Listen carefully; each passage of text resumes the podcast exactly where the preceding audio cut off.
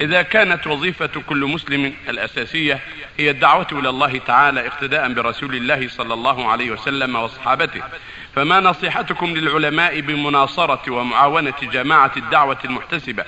لأنه في حالة تقاعسنا عن هذه الدعوة كان ذلك على حساب نشاط المنصرين ودعاة الباطل وسبب لغضب الله وحلول النقم والبلايا. تقدم في هذا المكان غير مرة أن الواجب على العلماء التعاون في هذا الأمر.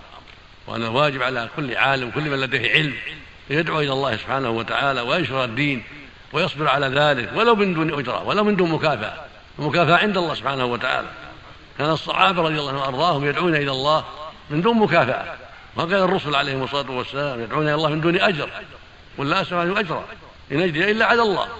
هكذا العلماء والأخ الخير عليهم أن يدعوا إلى الله في أي مكان حسب ما عندهم من العلم ويناصروا الحق. ويساعدوا إخوانه الدعاة في كل مكان حتى ينصر ينصر الحق وحتى تجتمع الكلمة وحتى يتعلم الجاهل حتى يرشد الضال. أما التقاعس هذا ليس من الدين بل هو مما يزينه الشيطان ويدعو إليه الشيطان.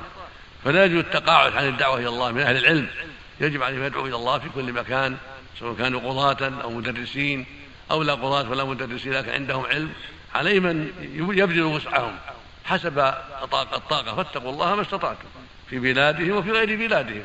مع إخوانهم الدعاة يشجعونهم وينصرونهم ويتفاهمون معهم ويتذكرون معهم في كل ما قد يخفى حتى تكون الدعوة متعاضدة واحدة متعاونين متناصرين متفاهمين. وإذا غلط واحد منهم نبهه الآخر وتفاهم معه الآخر حتى تزول الوحشة وحتى يحصل التعاون وحتى تصلح الأخطاء وتزال الأخطاء. هكذا الواجب على العلماء. نعم.